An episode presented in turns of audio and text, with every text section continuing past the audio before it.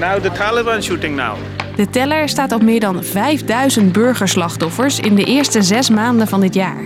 Bijna de helft vrouwen en kinderen. In Afghanistan wordt het alsmaar onrustiger nu bijna alle buitenlandse militairen zijn vertrokken. It's time for American troops to come home. In together, out together. Wat heeft 20 jaar oorlog het land opgeleverd en hoe blijven de Afghanen achter nu de internationale troepen terugtrekken? Ik ben Hilde en ik leg het je uit. Lang verhaal kort. Een podcast van NOS op 3 en 3FM.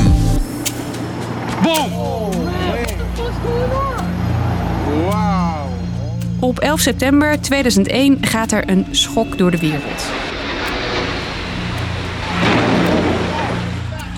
Als terroristen met gekaapte vliegtuigen aanslagen plegen in de Verenigde Staten. People are jumping out the windows. Everybody get away from the tower. You got another tower that just came down. Oh my goodness, now you. Now it's obvious. I think we have a terrorist act. Na 9-11 besluit de toenmalige Amerikaanse president Bush Afghanistan binnen te vallen. Op zoek naar Osama bin Laden, het brein achter de aanslagen. We will find those who did it. We will smoke them out of their holes. We will get them running. And we'll bring them to justice. Op dat moment zijn de Taliban de baas in Afghanistan. Een streng islamitische beweging die na een jarenlange burgeroorlog in de jaren 90 aan de macht komt. Boerka's worden verplicht. Scholen voor meisjes gaan dicht. Veel sporten en muziek zijn verboden. En als je zondigt, werd je zwaar gestraft. Volgens Amerika bieden de Taliban terroristen als Bin Laden onderdak en bescherming. En dus vertrekken tienduizenden Amerikaanse soldaten naar Afghanistan. Ze krijgen hulp van bondgenoten van de NAVO. Ook van Nederland. Ik weet dat het spannend is en dat het ook niet ongevaarlijk is. Maar daar zijn we op voorbereid, denk ik. En ja, dat hoort bij dit werk. Er gaan verschillende missies naar het land. In de eerste instantie humanitair, om het land op te bouwen. Maar ook Nederland gaat uiteindelijk vechten. Op het hoogtepunt zitten er zo'n 1500 Nederlandse militairen in Afghanistan en zelfs 100.000 Amerikaanse. En dan februari vorig jaar. Een historisch moment. De VS en de Taliban sluiten een akkoord om een einde te maken aan de strijd. It's time to end America's longest war. Een einde aan de langste Amerikaanse oorlog ooit. It's time for American troops to come home. Er komen afspraken. De Taliban mag Afghanistan niet meer gebruiken als uitvalsbasis voor terroristen en moet proberen vrede te sluiten met de Afghaanse regering.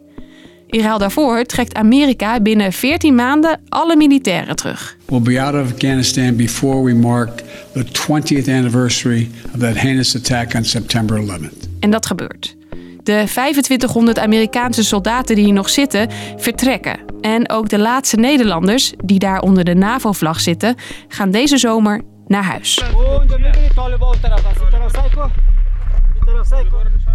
Maar hoe staan de Afghanen er nu voor? Nou, op z'n zachtst gezegd, niet best. Nu ongeveer 95% van de internationale troepen het land heeft verlaten, komt de Taliban weer op. Ze hebben inmiddels grote delen van Afghanistan in handen. Volgens correspondent Saskia Konniger gaat het razendsnel. De Taliban eh, heeft al best wel veel grote delen van rurale gebieden in handen. En nu zijn ze bezig om de steden te veroveren. Het Afghaanse regeringsleger staat vrijwel machteloos. Veel soldaten hebben zich zonder verzet overgegeven. Honderdduizenden mensen verlaten de steden. We have no choice but to leave. The Taliban attack on the cities, then we have to go somewhere else, some other countries. Inmiddels zijn er al honderden asielaanvragen in Nederland. Vluchtelingenorganisaties roepen op om Afghanen voorlopig niet terug te sturen naar hun eigen land. De situatie loopt zo uit de hand dat nu mensen terugsturen zonder te weten waar ze in belanden.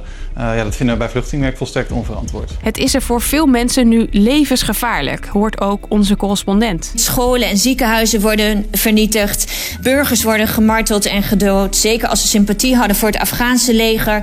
Meisjes worden gedwongen tot uithuwelijking met Taliban-strijders. Zonen worden gedwongen om te vechten voor de Taliban. Dus uh, mensen zitten totaal in de knel. De Taliban hebben altijd gezegd: jullie hebben horloges, wij hebben de tijd. Dus of er 10, 20 of 30 jaar militairen hadden gezeten, zodra de troepen zijn vertrokken, zeggen experts, is het onvermijdelijk dat zij weer een greep naar de macht doen.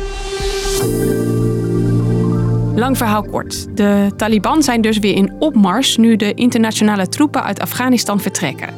En dat betekent dat het er voor veel Afghanen niet meer veilig is, omdat de Taliban strenge islamitische regels invoeren en die met veel geweld handhaven. Dat was hem weer. Bedankt voor het luisteren. En morgen hebben we rond vijf weer een nieuwe aflevering voor je.